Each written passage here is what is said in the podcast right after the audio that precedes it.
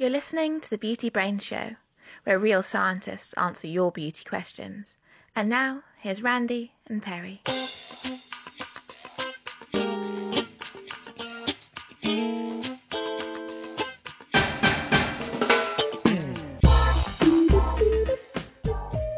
Hello and welcome to the Beauty Brains. I'm your host, Perry Romanowski, and with me, as always, Beauty Brains co founder and originator of the symbiote Spider Man costume, Randy Schueller.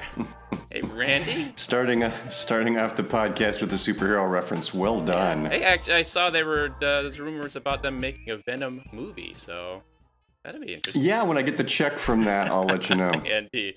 Well, Randy, we've got another great show for you today. If you're tuning in for the first time, this is episode 160. So feel free to go back and listen to all our previous shows before continuing on. Um, should we wait? is there is there is there that much backstory to catch up on? Wow. Well, anyway, on today's show, we'll be answering a number of beauty questions that were sent in from listeners around the world. Mm. Uh, we'll be covering whether hair straighteners permanently straighten hair, if you can believe the ingredient labels on anti aging products, Hmm. whether titanium dioxide is always a sunscreen, and we'll look at the long term implications of lip plumpers. Ah. But first, a little of that inane chit chat and uh, that that we're so famous for. You you have any uh, inane chit chat to uh, start us off? I- I'm going to pass today because I actually yesterday I had a root canal and I'm a little off my game when it comes to talking. Wow, So, man. but please chatter away to your heart's content. Well, you know, I thought the audience would want an update on uh, a story we covered earlier in this year. As long as it's not the rat thing. It's Retzkalnikov, yeah. Oh, God. no, no, I'm just You know what? I'll I'll just talk through my pain if it gets us out of this segment. no. It was just a quick update. I, I people will be happy to know that Retzkalnikov. I caught him Mhm. and I released him, and I did a whole video on it. So if you want to check out my YouTube channel, um, at You, you can't promote your own personal crap on our show. What? Let's just. It's uh, you know people people people came to know and they came to love Ratskelnikov and now they might be wondering what happened to him. No, Okay. he's gone. So go ahead and check that out. All right. Well, I'll, I'll put a link to that in the show notes. you know I never do look at the show notes. I better check. yeah, All right, how about we get on to some beauty science news? Uh, Randy, why don't, why don't you tell us about some uh, smelly beauty products?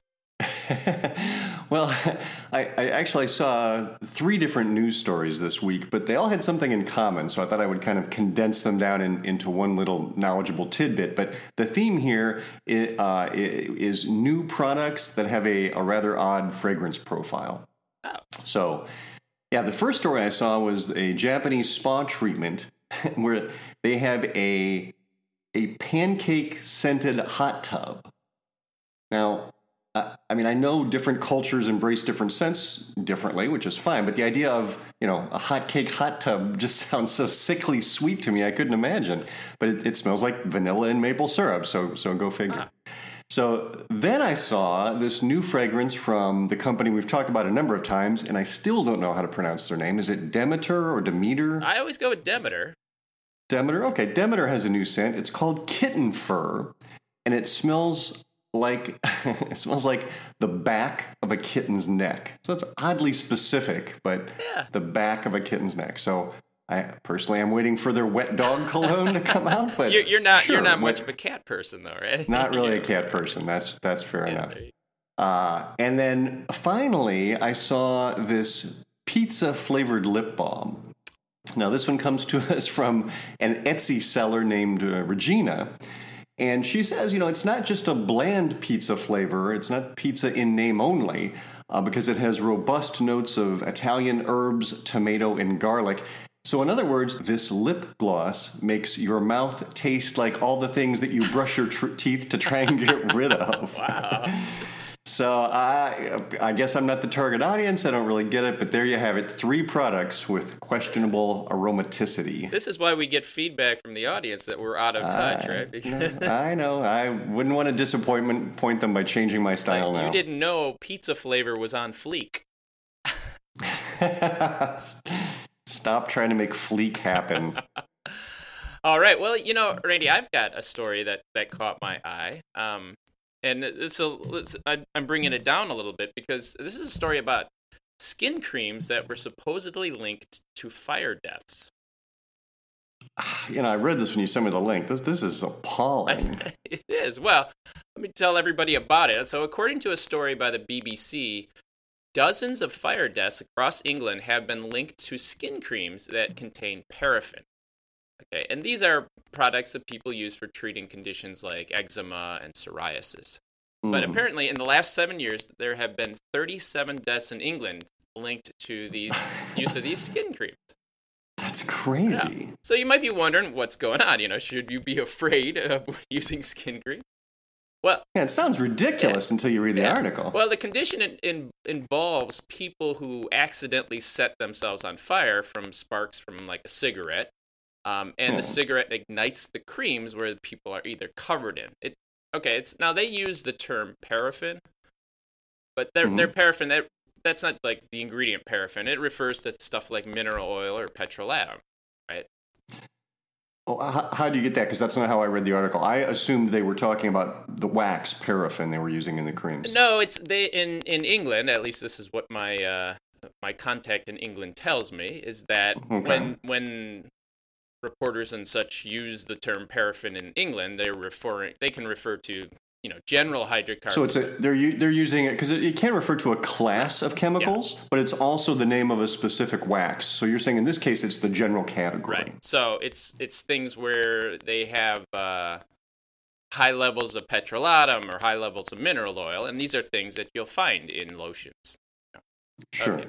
So so it seems what happens is that these these paraffin based products if they're uh, applied in really large quantities, uh, they're not, you know, they're not flammable themselves, but they can, if you ignite them, they will burn, sort of like a candle, right? Isn't that what flammable means? If you ignite them, they will burn. They're, they're not spontaneously combustible, yes. but they're flammable. Well, isn't there a difference between like if you hold a match on something for a long time and it, then it'll start to burn, or mm. something where if you get a spark near it, it's gonna flame up. Like, there a difference there? I, I don't know. We're not the the, the uh, incendiary brains. Well, I'm not sure. We'll have to look this no, up. Isn't there a flammability difference between, say, lighter fluid and candle wax? I'll just wait in silence while you Google that. right. Well, anyway, let's get back to the story. So, so what happens in a lot of these cases is that uh, the cotton clothes that someone's wearing or the sheets sure. that someone's laying on, they get soaked right. with these materials. And then anytime then a flame will ignite that that wick essentially, and then that will cause the burning. Yeah. Now, this, fires like this happened a lot in the 1970s before uh, flame retardants were mandated to be in pajamas, right? You know. okay. So mostly this is, but mostly this is a case of poor hygiene so yeah, if you wash your bed sheets once in a while, right? If, no if problem. your sheets or clothing are saturated in oil, you know you need to wash them regularly, right? I would, yeah, yes, yes. And incidentally, this is not just a you know petroleum-based product problem. It, the same thing could happen like with vegetable oil. If you're using a vegetable oil-based product and it hmm. soaks into your sheets, and then you're smoking, get some sparks on that uh, sheet, that'll that'll right. lead to you know just like candles. But anyway, back to the original question: Are skin creams causing people to catch on fire? Um, possibly, but if you exercise good hygiene, you really shouldn't have a problem. And and incidentally, this is another good reason that you shouldn't smoke. Yeah, there you go. Uh, a horrifying story with some moderately in-depth reporting. All right. How about those beauty questions? Yes, let's move on to our first cosmetic question.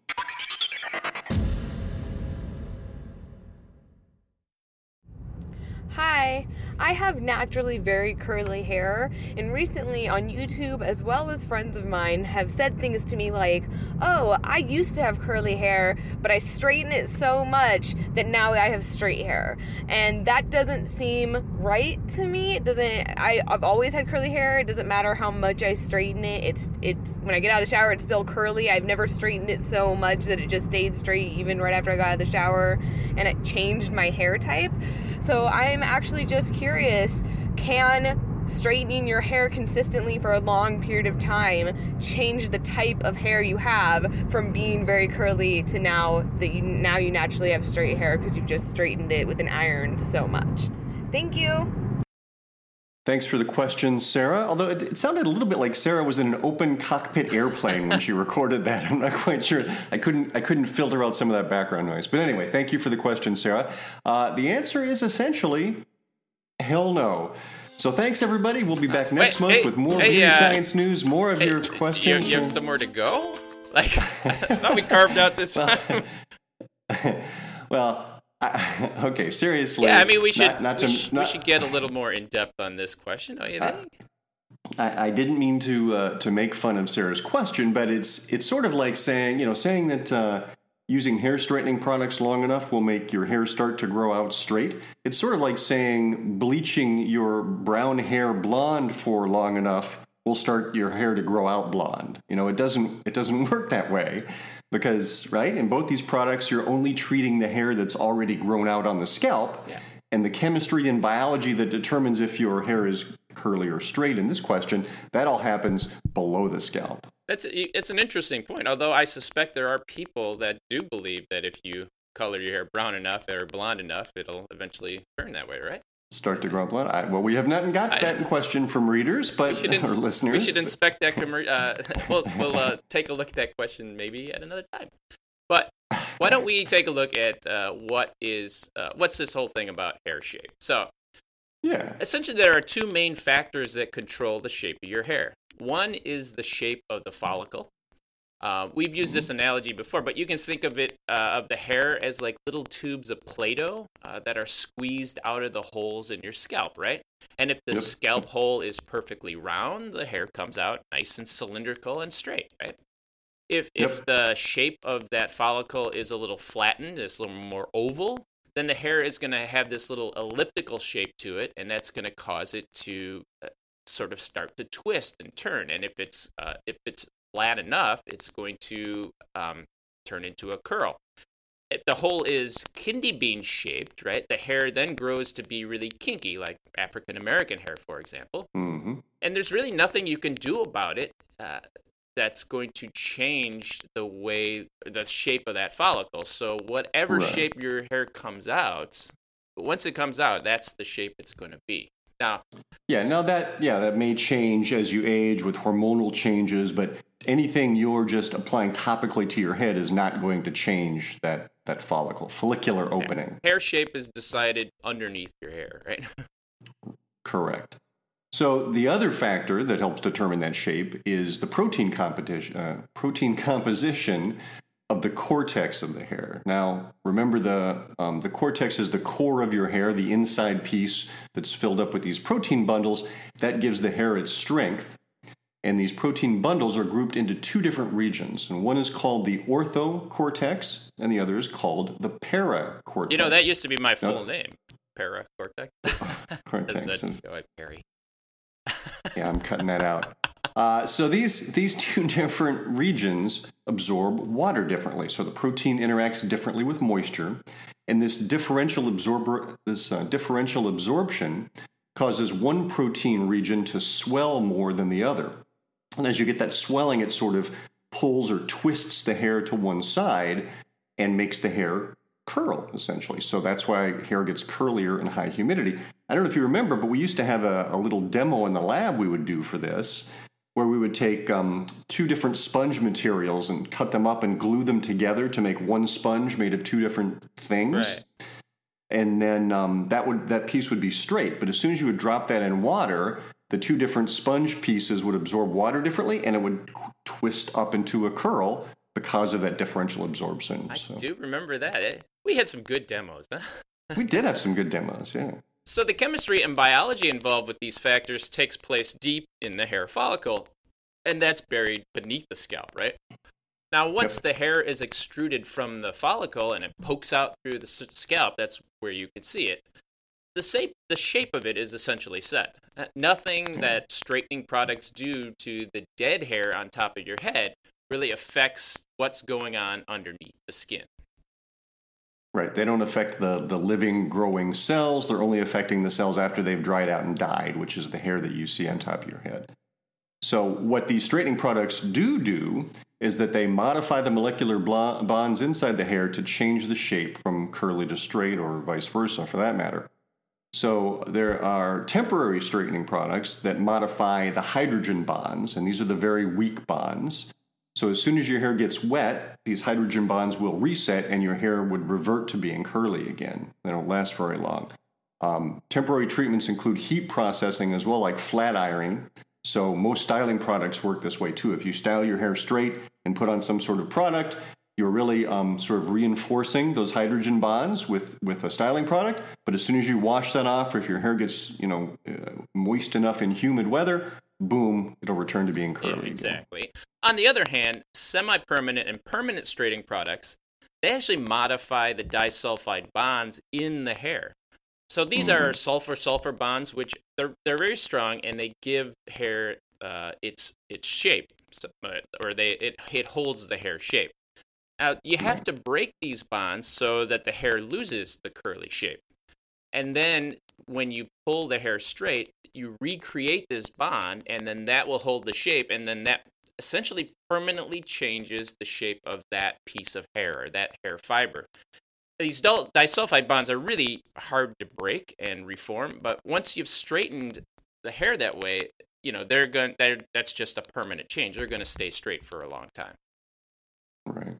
So these long-lasting straighteners use technology that's similar to permanent waves or relaxers. It's that kind of chemistry. Some products use formaldehyde or formaldehyde-like chemicals because those are good at um, forming these cross-link bonds in the hair we talked about to keep it straight. So you can reform some disulfide type bonds to maintain straightness. You should be aware of the trade-off involved in using these products, though. The longer lasting the straightening effect, the more damaging it's going to be to your hair. That's because not all the bonds are reformed once they're broken. So you have to chemically degrade the hair and then reform bonds, and then you're not going to reform them in a perfect way, so the hair is a little weaker. Um, so essentially, permanent straightening weakens the hair, and it makes it more uh, easy to break the hair, or the hair becomes more breakable. Yeah, and that's generally true of any chemical processing. If you color treat and bleach your hair, some damage goes along with that. So to get that benefit, you know, it may be worth it to you to, to accept that trade off, but just be aware that um, the more longer lasting straighteners certainly do hurt your hair to some extent. Um, you know, I did just learn something about curly hair I thought was interesting. I saw uh, a study from uh, mechanical engineers at Purdue University, and they used an infrared microscope to study how hair reacts to heat. And they found that curly hair loses heat faster than straight hair. And that's because the shape uh, and the surface area of hair determine how fast the heat dissipates. So straight hair holds on to heat for a longer time. Interesting. They said this research is important because it could help consumers predict how much damage they're doing to their hair during heat styling, which could lead to, to the development of new styling products that are designed to work better on curly hair. So I'll be curious to see if you know this research does actually find its way into some formulators' hands where they could do something with it. But I had not, you know, I was not aware of that. You know, that's interesting though. That and that explains why polar bears don't have curly hair. Ooh, right. That's interesting. Because you know, if if curly hair could would make you warmer, which you right lose heat faster. Genetic, genetically speaking, you'd want to have straight hair. I've oh, I've always wondered why uh, Arctic animals don't have curly hair. And what about kitten fur? uh, all right. So anyway, Sarah, hopefully that answers your question. No, no matter how long you use these hair straightening products, your hair will not begin to grow out straight one day. Yeah, and that's good news for hairstylers, hairdressers all around the country. It's a good job, security. keep coming back. All right, how about this uh, question about an anti-aging ingredient list? All right. Uh, PMA asks, can I believe SkinCeuticals AGE interrupter when it says it contains 4% of blueberry and 30% of proxylane? Well, I, I think the more urgent question is what the hell is proxylane? You know, I wondered that same thing.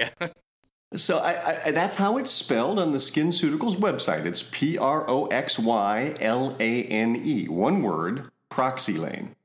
But there is no such thing. Now, there is an ingredient called proxylane, so P R O hyphen X Y L A N E.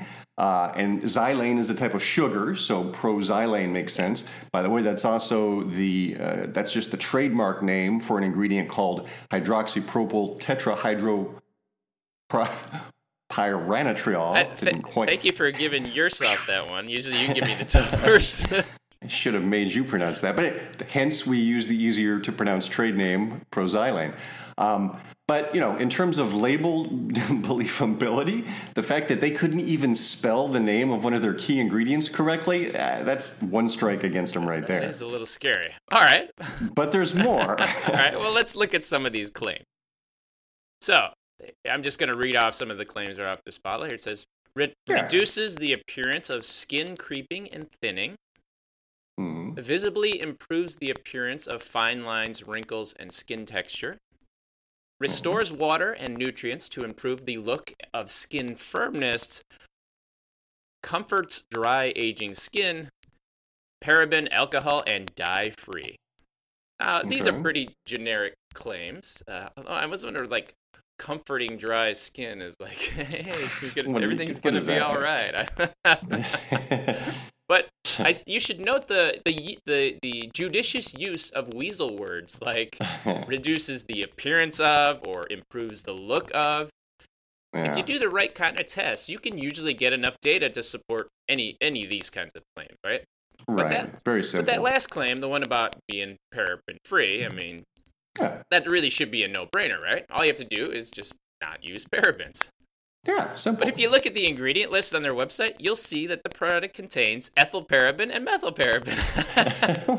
what? Yeah. So so I think like the marketing department and the the R and D department were not copacetic on this, and uh, they, they, somebody missed something there, dropped the ball. So that looks like strike number two on the believability of this label.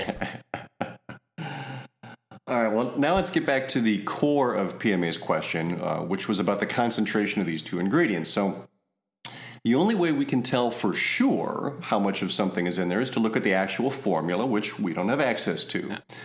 But we do know that by law, ingredients must be listed in the order of descending concentration at least until you get to ingredients that are used at 1% or less. And, when, and below that level. And, and yeah. when we talk about law things, you know, we're based in the United States, so we're just going with what the FDA says. If, fair, Although fair in the EU and around the world, uh, Canada, these these rules are generally the same. But you may, depending on your country, you may, you know, your mileage may vary. Um, so below 1%, you can list things in any order. So let's take a look at these ingredients. Okay, so so the first four ingredients are water, propylene glycol, dimethicone, and proxylane. Now, SkinCeuticals is telling us that proxylane is present at 30%. Now, given the ingredient label law that we just mentioned, we know that the first ingredients have to be higher than 30%, right? Right, it's because it's descending concentration. So, so let's just say that they're just a little bit more than 30%. Right. So, given the okay. ingredient label law, we uh you know the first four ingredients if they were all 30% they, we would already be totaling 120% of the formula.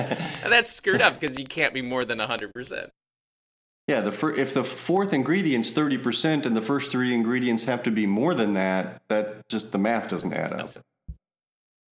Um, okay but we're not done yet. What about this this 4% blueberry claim? So uh, the INCI name for blueberry, but do you know what INCI stands for? International Nomenclature of Cosmetic Ingredients. Very good. So the INCI name for blueberry extract is Vaccinium myrtillus fruit extract. And that appears on the ingredient list almost at the end. It's after the EDTA and the parabens that aren't supposed to be there in the first place. Uh, and, and those things are used at way below 1%, usually a, a couple of a tenths of a percent. So we know the blueberry extract has to be below 1% because of the way it's listed on the ingredient list. Now, if the if the blueberry uh, was present at four percent, it would have to be at much higher on the ingredient list, unless of course the whole ingredient list is just screwed up. So this whole thing seems very sketchy to me. Yeah, for sure. So what's going on here? Now, the wording on their website says that the key ingredients are four percent blueberry extract and thirty percent proxylane or proxylane, as they Proxylane.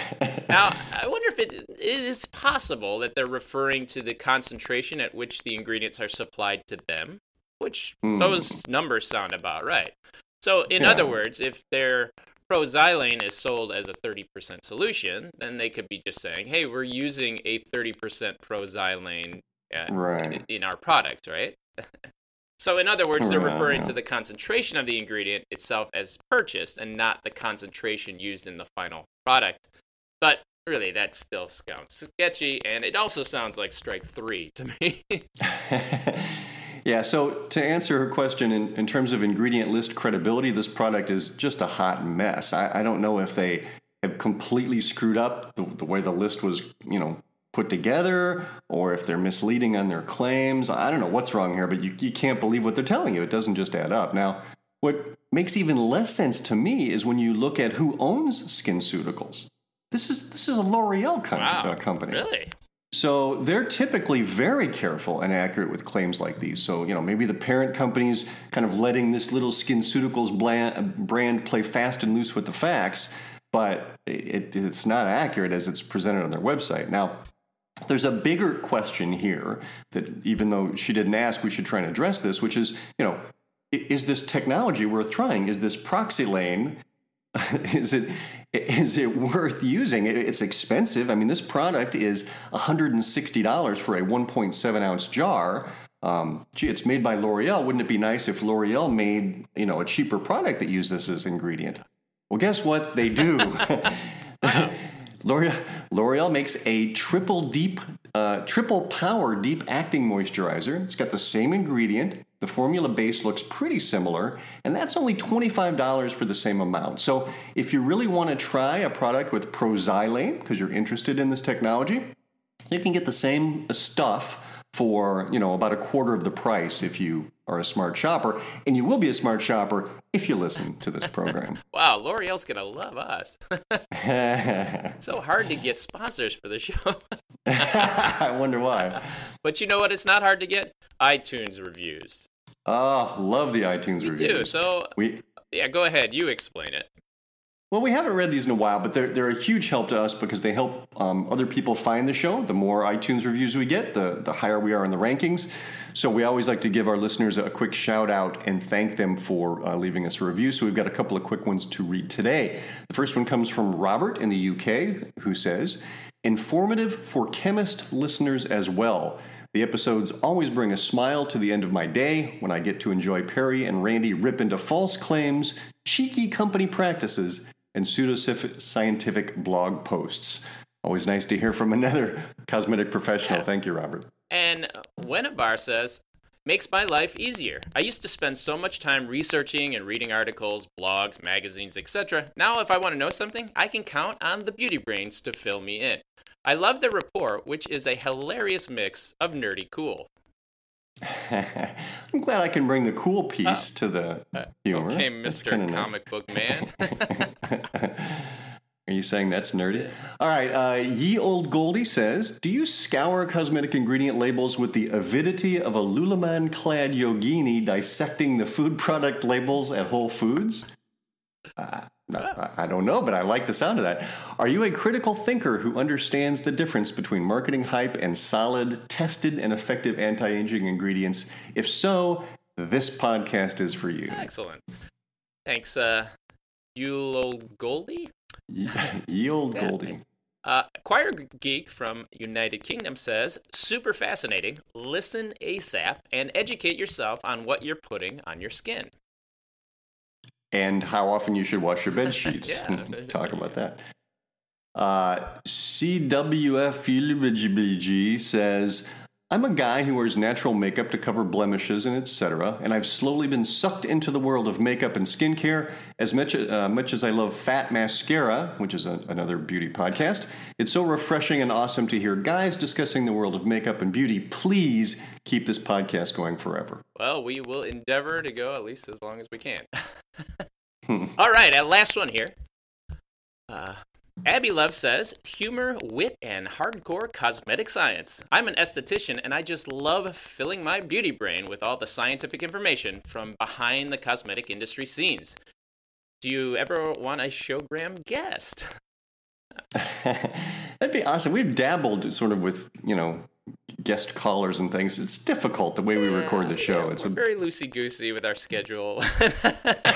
Yeah. maybe you Oh, yeah. are, but I don't know. All right. Uh, and well, but uh, anyway, Abby Love will keep you in Yes, mind. Thank you. All right, Perry. Let's uh, let's close out the show. Let's do just two quick questions. All right. And I'll tell you what. I'll I'll read the question, and then you answer it, and then you read me a question, and I'll You answer got it. All right. Okay. Here we go. Here's your question. Uh, this comes to us from our forum. Remember, we have the Beauty Brains forum on our website. Uh, and it says, Hi, all. Just wondering if all skincare or makeup products that contain titanium dioxide provide some amount of sun protection, even though an SPF is not listed on the bottle. I see it listed in some of my moisturizers and serums, for example, Olay Eyes Lifting Serum. Well, that's an easy one. Titanium dioxide turns out is not just a sunscreen. It's also used to whiten a formula or to make it more opaque. It's a, a covering pigment, essentially. And I think uh, that's the case in the Olay product that you mentioned. Based on where it appears on the ingredient list, uh, there, there wouldn't be enough in there to be a functional sunscreen. And in this case, it's at the bottom, so it's 1%. It's less than 1%. So it's not a sunscreen, which, when used as a sunscreen, this ingredient can go up to 20%.